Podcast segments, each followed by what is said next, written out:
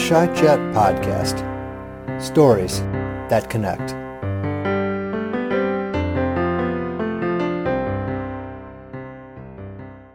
Hello, everybody, and welcome back to the Shy Chat Podcast. This is your host, Peter Ramholt, and I'm happy you've tuned in again to hear an extraordinary story. I hope everyone is getting ready for the holidays and looking forward to well-deserved time off.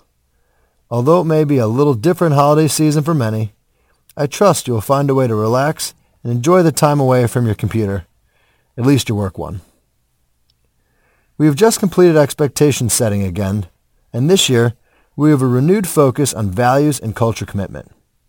We've all been asked to identify specific actions we will each take to contribute to the advancement of KPMG's culture, inclusion and diversity initiatives, and corporate citizenship efforts. I personally am committed to leading authentic and diverse teams, fostering a collaborative environment where open and honest dialogue is encouraged. During this episode, you will hear the story of two individuals who live out KPMG's values each and every day and have been committed to advancing KPMG's culture. As our country faces racial inequity, Keith Oliphant and Shelbie Prater are working together to drive change in our community. Inspired by recent events, Keith founded Movement for the Movement, an organization that combines his two passions, mentorship and fitness. Shelbie led a recent Movement for the Movement panel that engaged professional athletes, educators, and community leaders in a discussion on the educational and professional barriers faced by black people and the ways we all can create a more equal future. Keith and Shelbie joined the podcast to discuss Movement for the Movement, their journeys to KPMG, and how we all can play a role in bringing about tangible change in our communities. Welcome to the Shy Chat podcast, Shelbie and Keith. We're really excited to have you here. And uh, I'd like to start out by discussing some of the amazing things that both of you guys have been doing for the community and our world so far. Um, and I'm going to start with you, Keith. So you've teamed up with your gym in July and created a program called Movement for the Movement to spread awareness about the injustices in the black community um, after talking with you and Shelbie prior, I've come to understand that while many other communities of color are impacted by systemic racism, you and the Movement for the Movement are really trying to highlight the nuanced experiences of the black community. Can you tell me how you came up with the idea of Movement for the Movement and the objective of the program? Yeah, absolutely.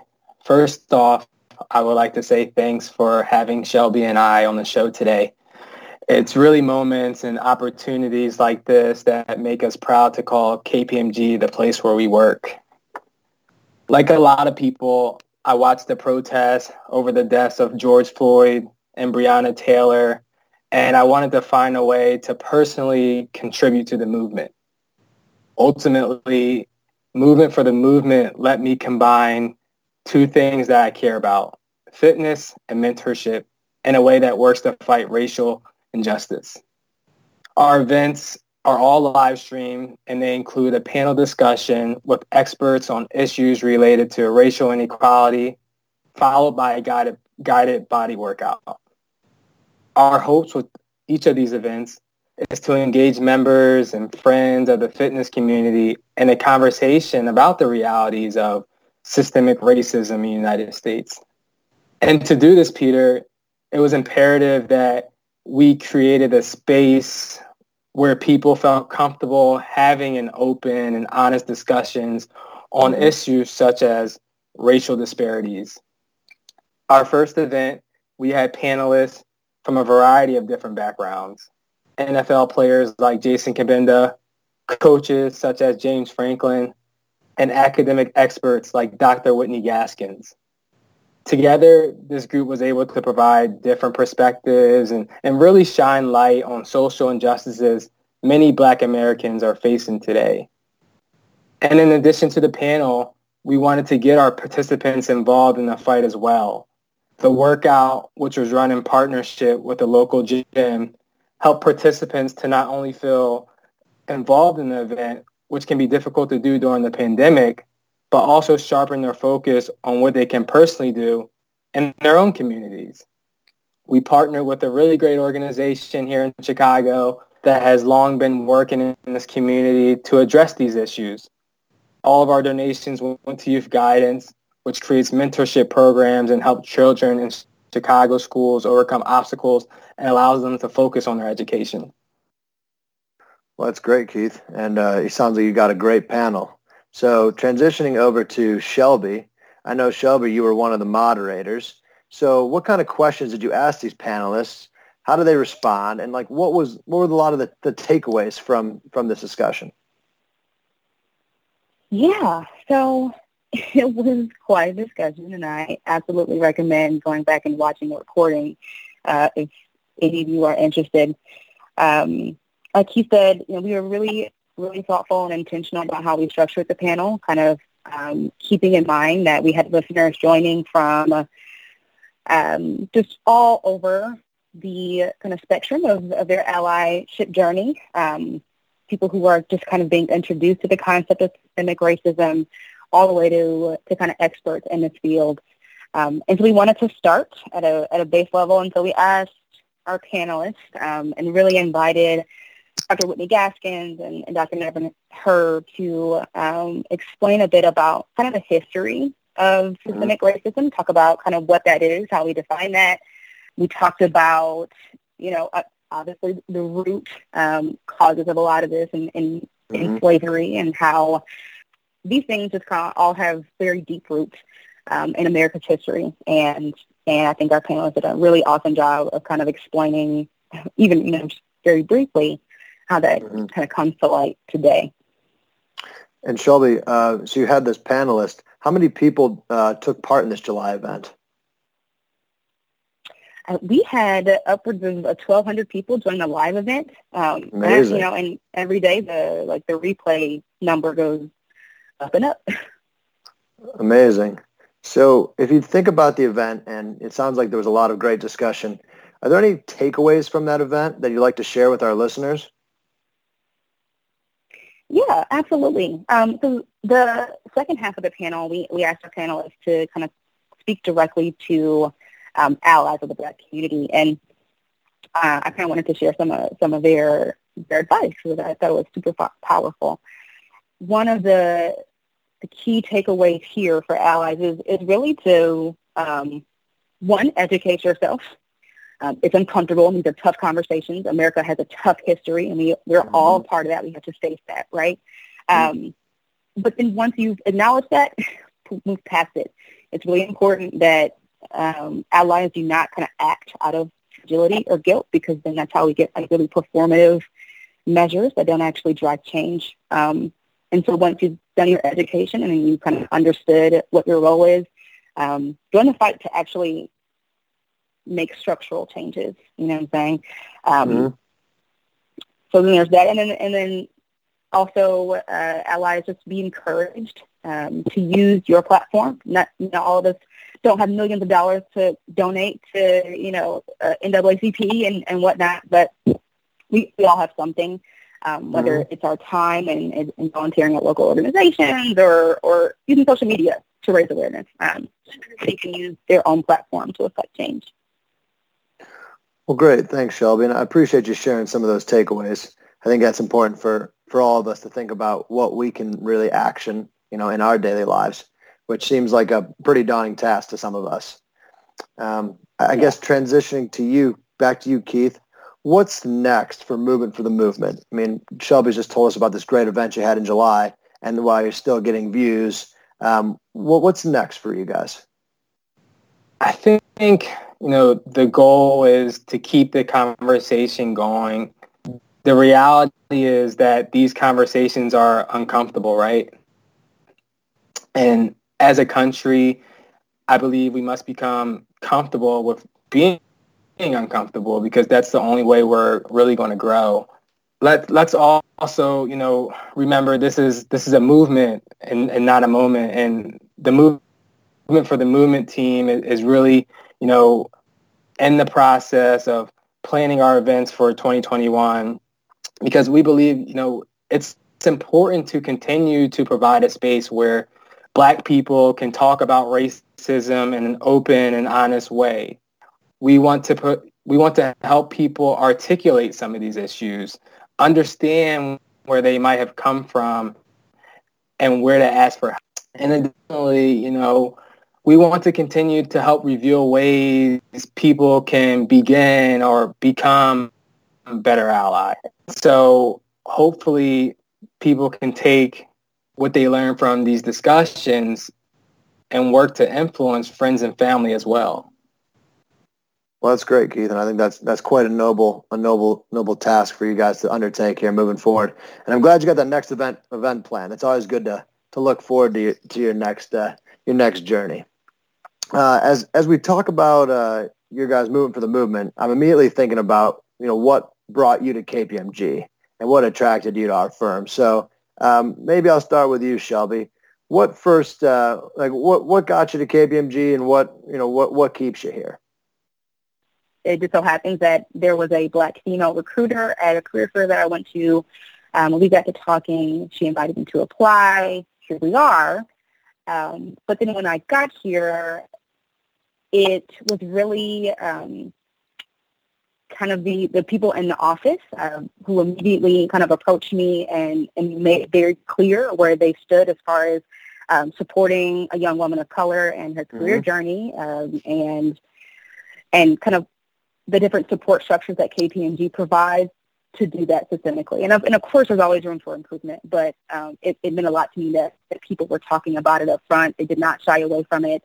Um, and, and they seemed really committed to, to driving change. So I'm here. Um, I've since gotten involved in, in those different initiatives, and mm-hmm. so that's, that's why I stand.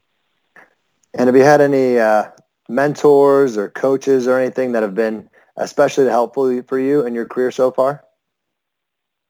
Oh, 100%. Um, and I think the, the really fun part about my mentor and sponsor um, and coach kind of structure is that they're all, they're from all over the place. Um, I have mentors ages 25 to like 49, I think, and I have um, people of color, I have women, I have men. My PML, was probably um, my old PML. We've recently changed, but my PML, who is actually an older white man, um, has been instrumental in, in kind of my experience here. Um, and I, I, I would say he was like the exemplary um, ally to the black community and, and to uh, young women like me. Is he was just um, very open, very honest, very humble, he listened and learned, but also kind of shared and, and challenged me. Um, yeah, no, absolutely. So it was, it was, people like him, my mentor, my PML, um, various partners here at the firm who just encouraged me and um, kind of just poured into me, invested in my career, and, and, kind of got me this, this recent promotion. So I really have to kind of thank um, people in my support structure here for that.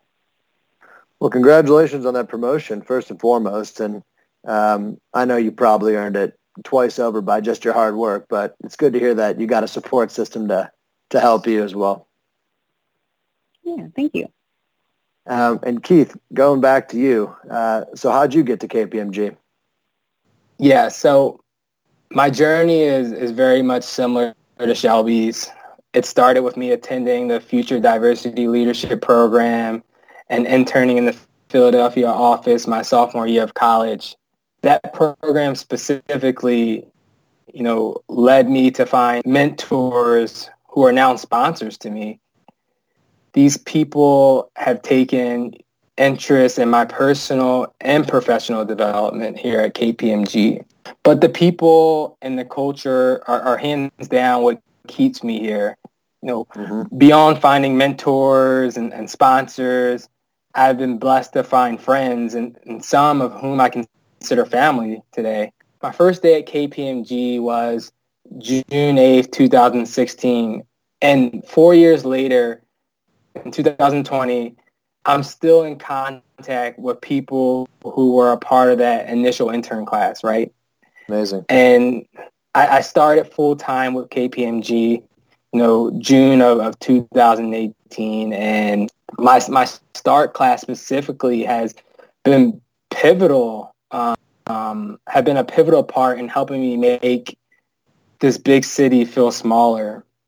Keith and I, I think, have um, such awesome experiences here at KPMG, but I don't want to ever kind of ignore the fact that there's always another side of the story, right? And um, I'm sure we all know people who are not having such awesome experiences and don't have uh, such a wonderful support system like this, um, but are also still here. And I, and I just want to I want to circle back and say that even in the places where where KPMG kind of struggles to provide that consistent experience, I think the leadership there has been um, very transparent in the areas of improvement um, and have very vocally committed change.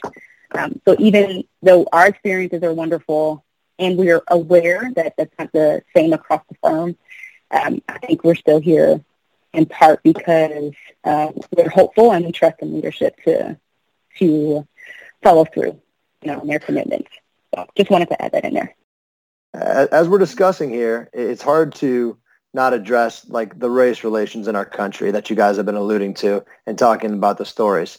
And, you know, in the spirit of self-awareness, as a white male, I did not have the same experiences as you guys growing up. And I continue to not have the same experiences.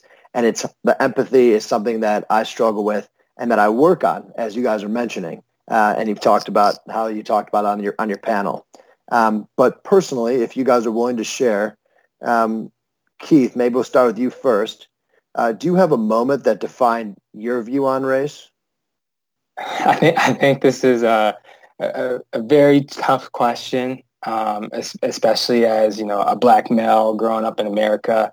I've unfortunately um, had many experiences, you know, from being followed by store clerks. Um, I've been stopped by for driving while black. I've been mistreated by airline personnel. You know, white people move their bags if, if, if I stand near them in the elevator and on the trains, etc.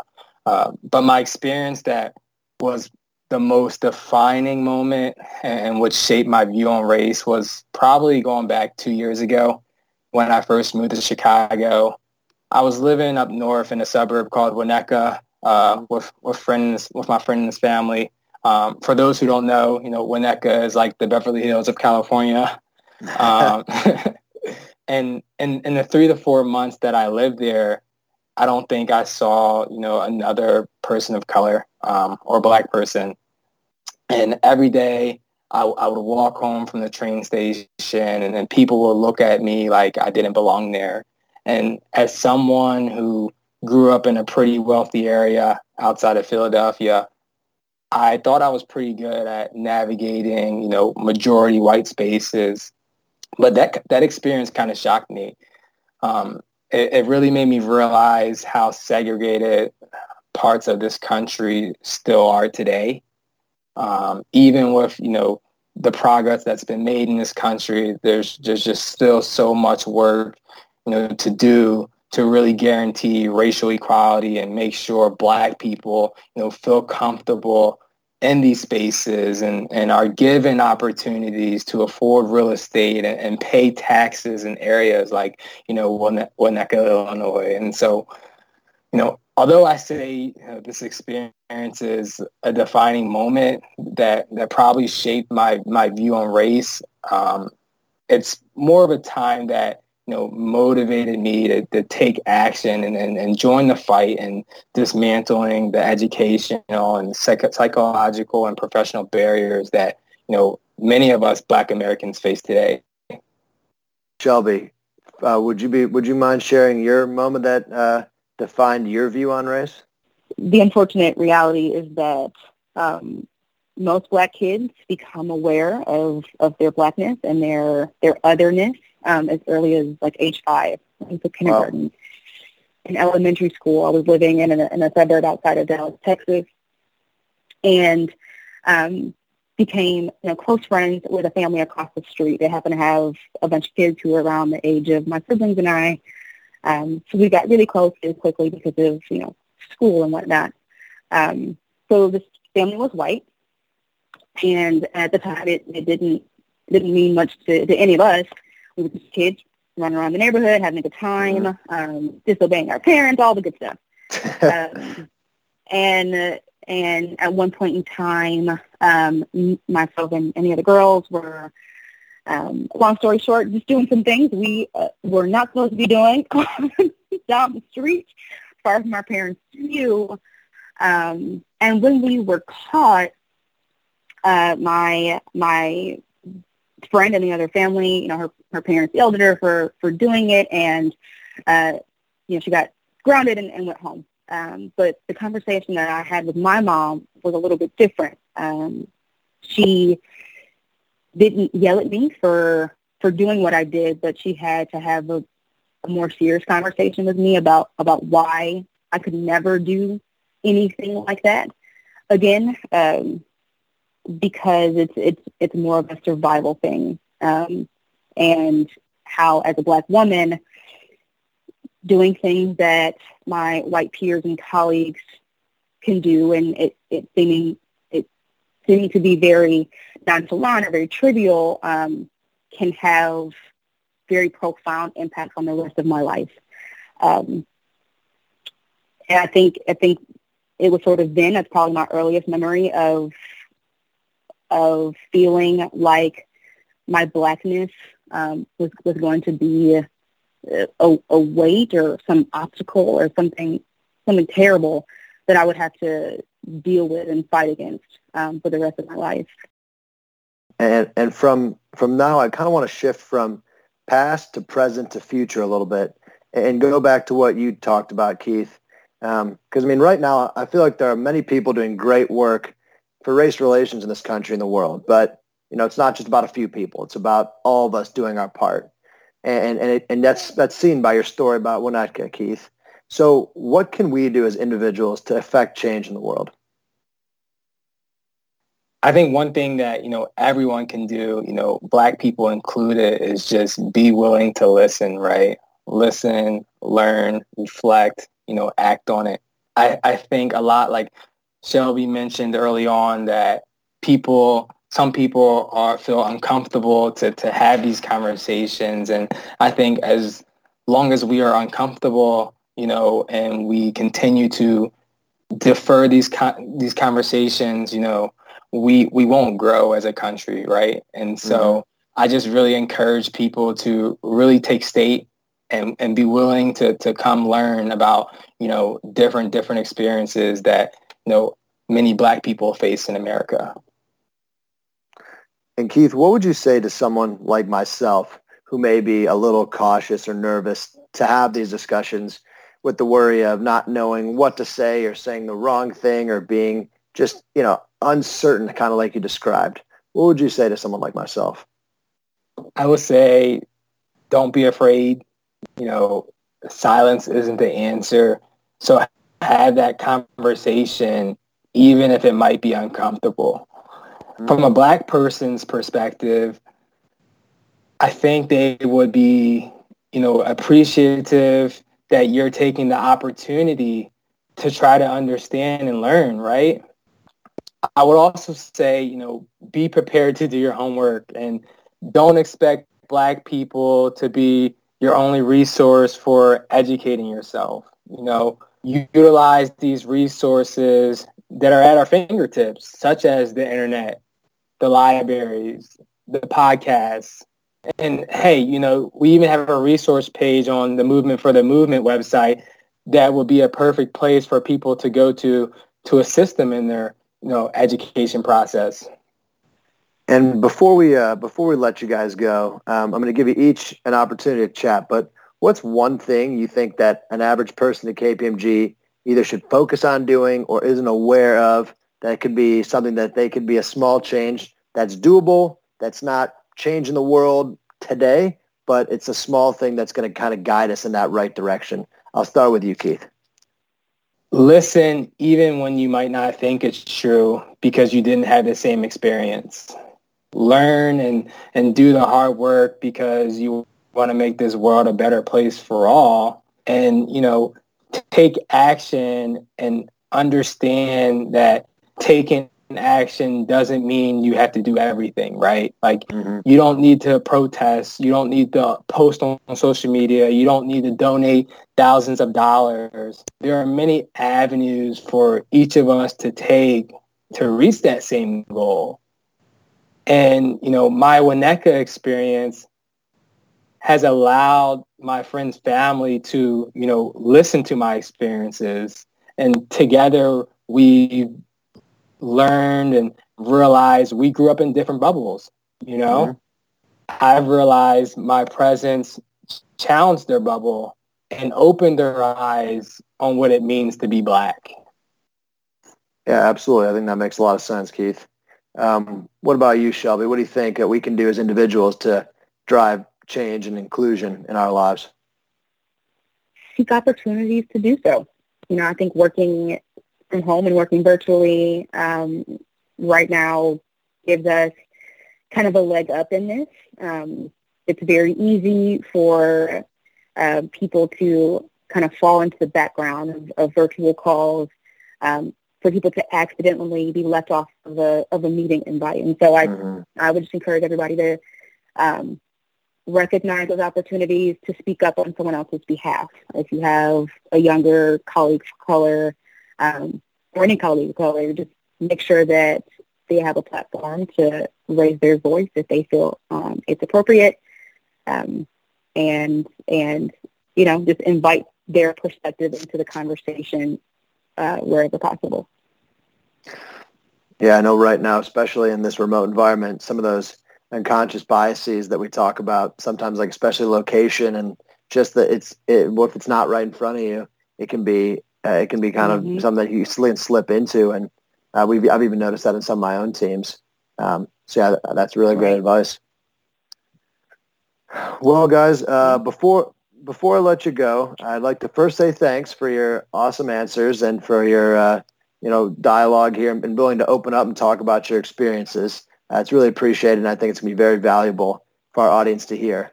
Uh, but before I let you go, we're going to take part in our famous lightning round where I'm going to ask you some quick questions, no prep necessary, and just answer the first thing that comes to mind.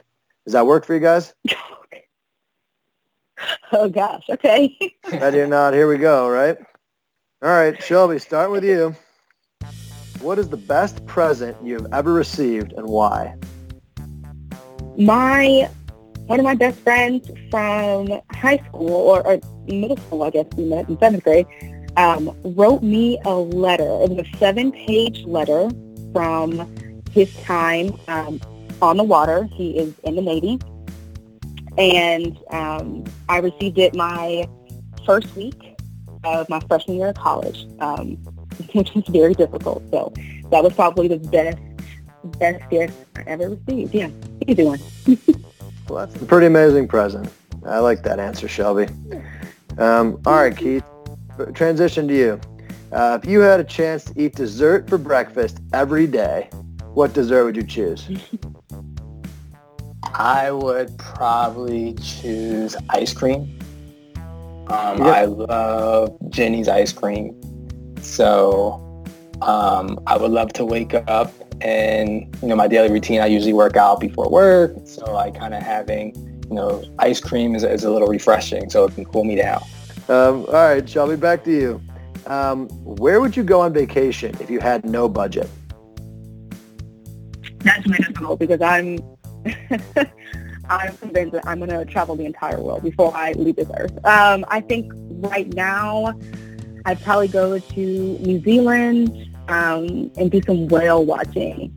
I'm obsessed with whales. Um, and so that would, that would just be incredible. Sounds amazing. I don't know when the next time we'll be able to do that kind of travel is, but I'm hoping it's sooner rather than later. I know. Mm-hmm. All right, Keith. Uh, who would you swap lives with for a day? Um, probably an NFL football player. I feel like all my all my friends who who watch this back podcast are definitely going to laugh, but you know, um, definitely would like to live, you know, the life of you know Odell Beckham Jr. or you know Saquon Barkley. um, I'll, I'll even I'll even go to the NBA. I'll, definitely like to see what uh, LeBron James' daily life is like off the court. That's awesome. I feel like LeBron would be a pretty cool life. Um, all right. Well, thanks, Keith. Um, all right, Shelbie. Uh, if you could sit down with your 13-year-old self, uh, what would you tell her? Oh, God, I'd give the, the poor girl a hug. I would tell her um, to be nicer to her mom and her sister Um, and she denies it to herself. like teenage years are very, um, they're just awful. They're just, they're straight up awful. And um, I went through the, the typical, like, you know, uh, pubescent, like self-image issues, and nobody understands me. Uh, so I would tell, I would tell baby Shelbie to just take a chill pill, breathe. Um, your mom has been there, done that. She can be helpful. Your sister's coming up next to help the poor girl out. Um, and, you know, know that it's going to be okay. I like your initial answer, just giving a hug. Maybe that's just that's just what you need sometimes. yeah. He needs a hug. Keith, if you win the lottery tomorrow, what would be your first big splurge? I would probably, you know, buy a house. You know, I have goals of taking care of my family and kind of, you know, I would try my best to, you know, provide them with some of the things that they may need um, in order to help them live a better life. Well, it sounds like a pretty awesome gift. All right, I know we're done with questions, but I'm going to double that one over to you, Shelbie. You win the lottery. What's your first big splurge? Okay, okay. My big splurge um, college funds for the rest of my siblings. Um, I still got we still got five to put through college, so um, it'd be super awesome if, if we could just remove that expense from my parents. That'd be great. Well, that's admirable. Um, well, thanks, guys. I appreciate you playing along with the lightning round, and uh, thanks for sharing all your stories and your experiences and um, just kind of all your candid thoughts. It's really much appreciated, and uh, we had a lot of fun bringing you guys on the show. No problem. Thanks, thanks. for having us, Peter. Thanks for having us, Pete. Thank you for listening to the Shy Chat podcast. For more information about Keith or Shelbie's story, please contact Keith at koliphant at kpmg.com or Shelbie at sprater at kpmg.com. If you like what you heard today, spread the word. And if you or someone you know has a great story that you think we should hear about, please contact Erin Bailey at ebailey at kpmg.com or myself at praimholt at kpmg.com.